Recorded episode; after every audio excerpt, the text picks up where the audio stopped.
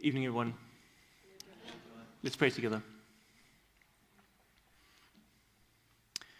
Father, we thank you and we praise you for your scripture. We know that we need your help to understand it. And so we ask that as we spend time thinking about it, that you would guide us from error. We pray all these things in Jesus' name. Amen. If there's one thing we can all agree on in these divisive times, it's that we don't have enough words in the English language. Sure, we can borrow words from other languages, but where's the fun in that? It's far more fun taking two different existing English words and combining them, smashing them together as if we were Dr. Frankenstein writing the dictionary. Here are some popular examples hangry, someone who is irritable and angry, but only because they're hungry. Glamping, glamorous camping, camping with all the comforts of not camping. What about staycation? Taking vacation time to stay at home. Or mansplain, when a man explains something in a condescending way, assuming that someone has no knowledge of the content. That's probably all I should say on that one. You see, the word mansplain comes from taking the word man and explain and putting them together. Um, but perhaps my favorite is humblebrag, a seemingly self deprecating statement whose actual purpose is to draw attention to something of which something, uh, uh, draw attention to something of which someone is proud. Like if I told you I had a really tough time keeping track of all the job offers I had been receiving. Or if I told you that my cell phone is so old I get embarrassed when I take it on dates with Hollywood actresses and supermodels. Or if I told you that I had to be careful not to spend too much time with my favorite sports car so that all my other sports cars don't feel unloved. Humble brags are an attempt to lift oneself up with false humility. Tonight, we're going to be looking at an example of Jesus who was lifted up through real humility. We're going to be focusing tonight mainly on verses 7 to 11 from Philippians chapter 2, but let's start reading from verse 5. So, Philippians chapter 2, from verse 5. Have this mind among yourselves, which is yours in Christ Jesus, who, though he was in the form of God, did not count equality with God a thing to be grasped, but emptied himself by taking the form of a servant being born in the likeness of men, and being found in human form, he humbled himself by becoming obedient to the point of death, even death on a cross.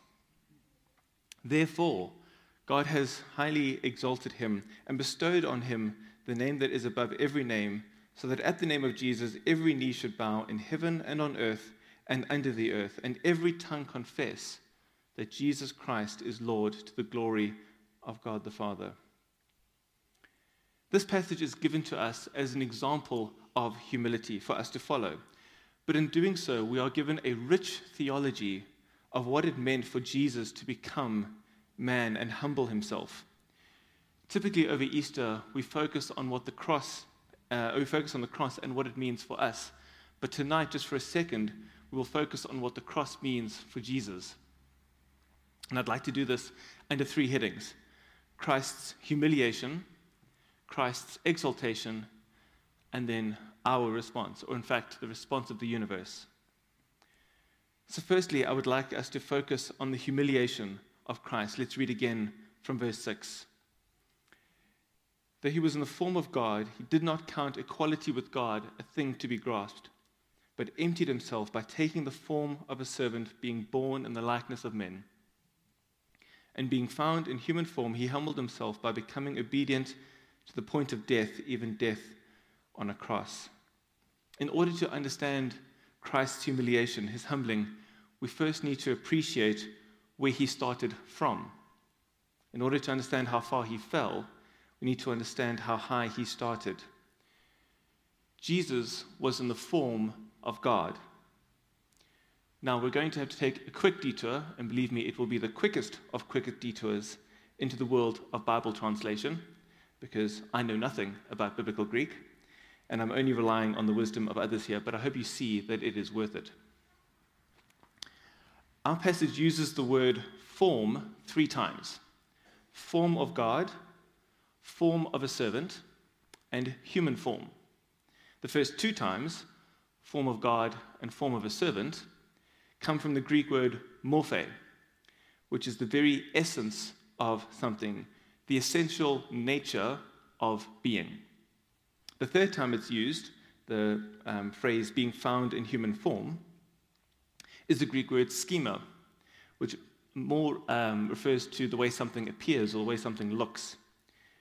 To understand what it means for Jesus to be found, to, to be in the form of God, morphe, look at the way the NIV translates this word. Verse 6 in that version reads, Jesus being in very nature God. Jesus is God in the deepest, most essential part of his being. He is in his substance God. He could not be more God if he tried. And just to drive this point home even further, Paul goes on to say that Jesus did not consider equality with God a thing to be grasped. Now, I think it makes sense to understand this phrase um, as Jesus already had equality with God, and yet he did not hold on to it so tightly so as being unwilling to give it up. If we consider what Paul says next, this makes more sense than saying that equality with God was something that Jesus didn't have and also gave up pursuing it. The Bible clearly talks of Jesus being equal with God. We don't have time to go through all the texts that prove this for us, but just briefly, Colossians 1, verse 15, if you're taking notes, Paul writes, He is the image of the invisible God. And then Jesus' own claim about himself in John chapter 8, 58, um, before Abraham was, I am. And we know that he was claiming equality with God when he said this, because the crowds, when they heard this, picked up stones and tried to stone him. And Jesus' response was not to correct them. Um, their response to, or their response to what Jesus claimed was obviously wrong, but it was not their understanding of what he claimed. They understood that he was claiming to be God. It's worth spending time on this because if we get this point wrong, there is no recovery from it if we get this wrong, that if we don't understand that Jesus is God, fully God in every aspect, down to the very essence of his being, then there is no road to recovery. It's important to establish, um, uh, this, is, this is important to establish in order that we can see the extent of Jesus' humiliation, which is now the point that our passage goes on to describe. So, looking at verse 7, it says that Jesus emptied himself by taking the form of a servant, being born in the likeness of men. Clearly referring to Jesus' incarnation. Again, we spoke earlier about this word morphe, the, um, the one used uh, in the phrase form of God, and that's the same word that's used here uh, in form of a servant. Hopefully, our little detour into Greek will pay off. But I raise this point um, to drive home something that I hope is clear to many of us, but still very important for us to remember. Jesus was fully God and became fully human. Before the incarnation, he was fully God. In his essence, in his core being, he was God. After the incarnation, Jesus was also fully man. In the same way that he is, in his essence, God, he is now also fully man. He was not God dressed up like a man, he was not God with a human body. He took on the essence of man in the same way that he had the essence of God. He now had a dual nature. He now was, or is, a God man. I'm not going to pretend to be able to understand or explain all the complexities of having a dual nature. I'm not going to pretend to be able to answer all the questions that come from this idea of one being having both God and man natures. These are questions that my Sunday school kids ask, and I don't have an answer for them. These are questions that we'll probably ask for the rest of our lives, and questions that will probably only be answered in heaven. Now, we have to tread lightly as we move on in our passage and we look at the word, what it means for Jesus to have emptied himself. Let's start with what it can't mean. It can't mean that Jesus became any less God. And given what we understand from the word morphe, which we looked at earlier, uh, and how that refers to something's essence, it is not possible for that essence to change. Jesus did not empty himself of his deity. This is really important. He did not empty himself of his godness. Otherwise, Jesus would no longer be God. If he lost some of his godly attributes, he would no longer be God. Jesus emptying himself of his godness is like us emptying ourselves of humanity. There would be nothing left if we got rid of our humanity. We would cease to exist. So Jesus didn't empty himself of his deity, not in any part. But it must mean something. So, what does it mean? Let's look at John 17, verse 5. I'll read it for us. This is Jesus praying, and he says, And now, Father, glorify me in your presence with the glory that I had with you before the world existed. So, this is Jesus praying to the Father uh, in what's called the high priestly prayer just before he goes to the cross. And here he is praying for a restoration of glory that he previously had. And of course, this implies that there is a sense in which, while Jesus was on earth, his glory was veiled. It was not obvious. Now, to be clear, Jesus never gave up his right to that glory. He always had a right to this glory, even when he was on, earth as a man.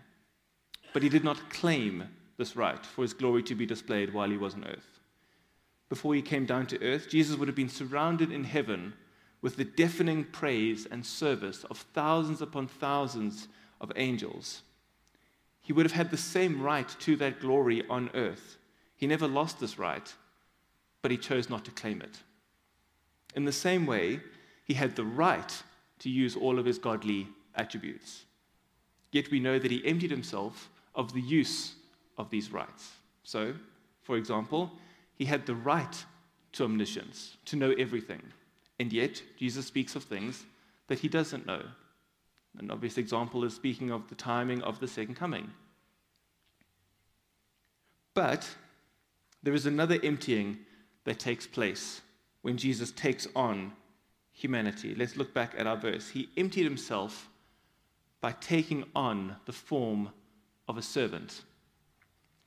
Notice, Jesus doesn't just set aside his full claim to glory and attributes.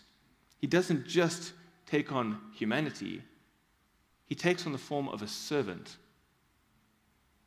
If you or I had devised this plan of God becoming man, we would, fall, we would have fallen over ourselves inventing new titles and positions of authority and honor for this God man. President of the world, High Chancellor of the solar system.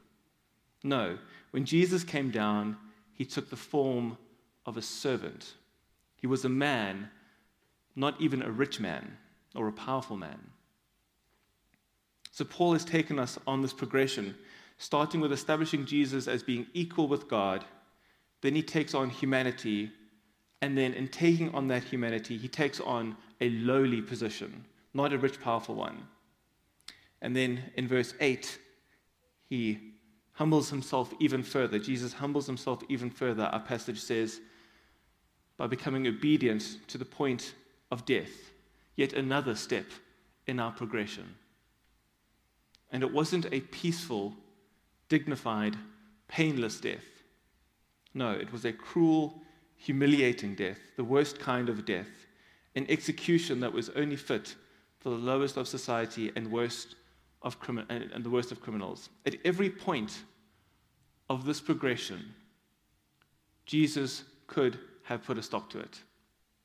He had the right and the power as the God of the universe to demand the worship that he enjoyed in heaven. He had the right to demand authority while he was on earth. He had the right to dismiss entirely the farce that it was to put the God of heaven on trial. And yet, his response to all of these things is submission. His response is obedience. This is such a foundational word, obedience, in describing really all of Jesus' life on earth. All of it is characterized by obedience. But who is Jesus obeying? It's certainly not us. Jesus is not obeying his creation. No, Jesus is obeying the Father. God the Son obeying God the Father. Um, let's look quickly at, a, at another, another verse, Romans 5, verse 19. Uh, For as by the one man's disobedience, referring to Adam, the many were made sinners, so by one man's obedience, the many will be made righteous. The one man's obedience, referring to Jesus' obedience to the Father. And what this verse points to is a topic that we're really not going to have much time to, to think about at all tonight, is this covenant, this promise uh, formed out of love between the members of the Trinity. And part of this is Jesus' obedience, of, uh, obedience to the Father.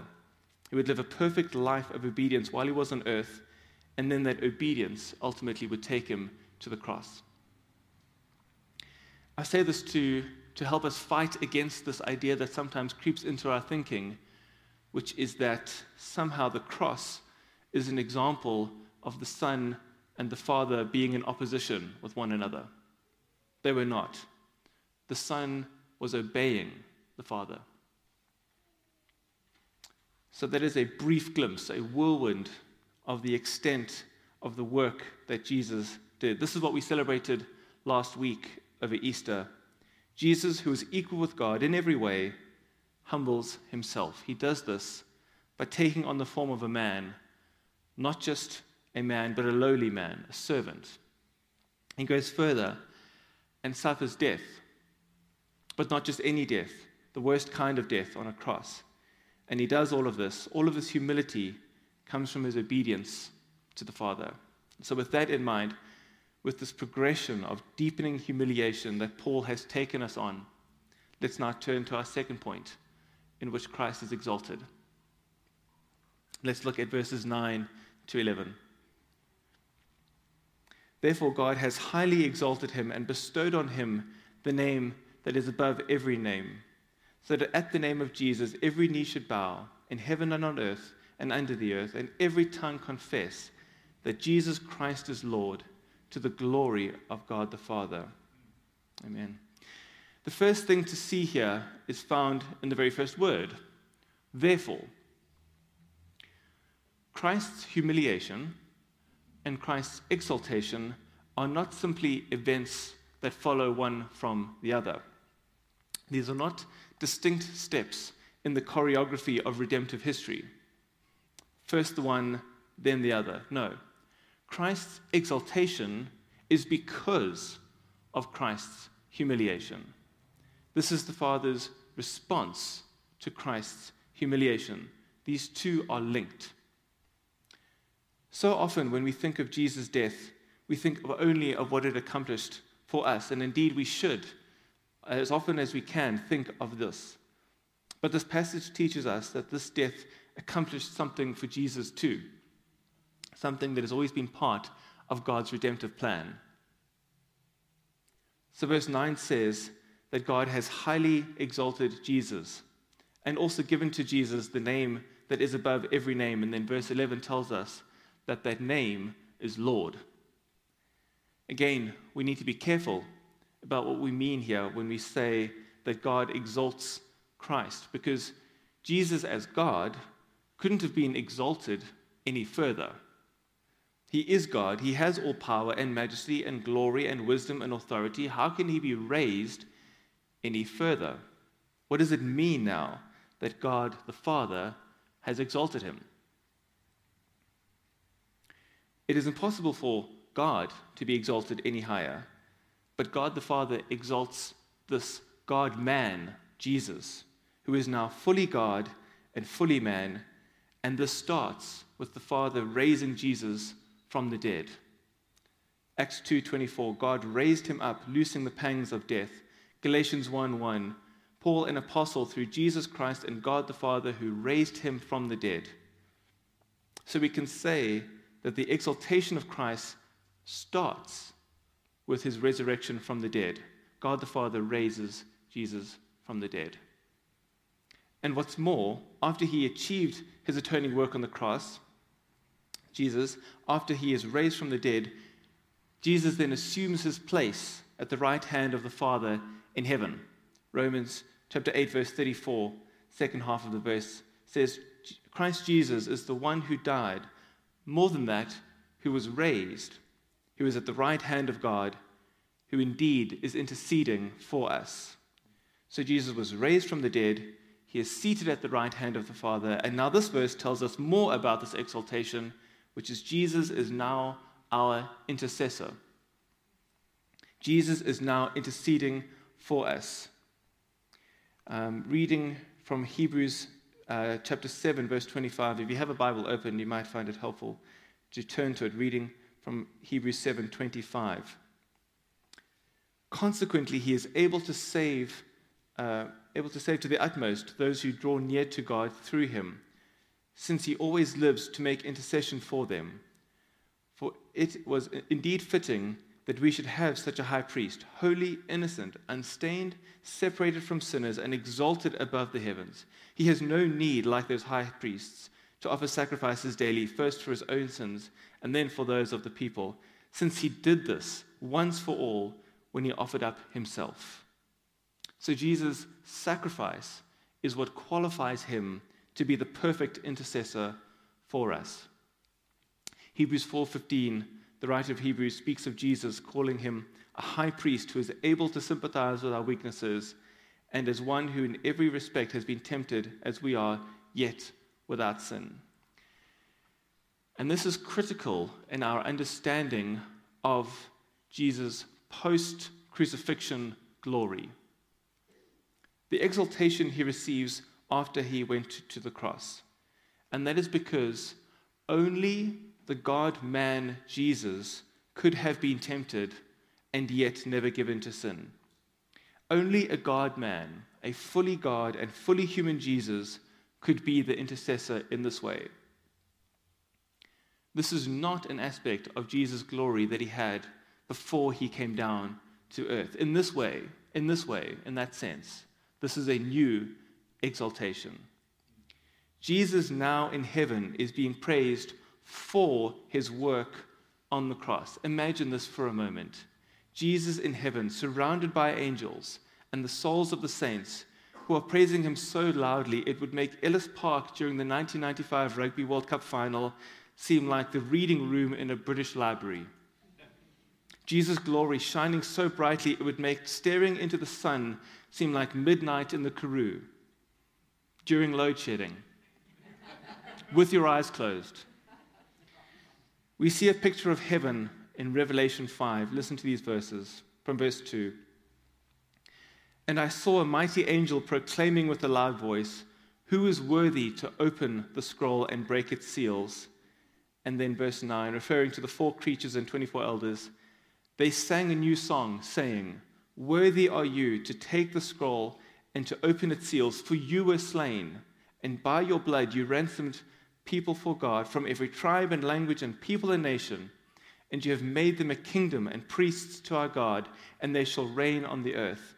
Then I looked and I heard around the throne and the living creatures and the elders the voice of many angels, numbering myriads of myriads and thousands of thousands, saying with a loud voice, Worthy is the Lamb who was slain to receive power and wealth and wisdom and might and honor and glory and blessing.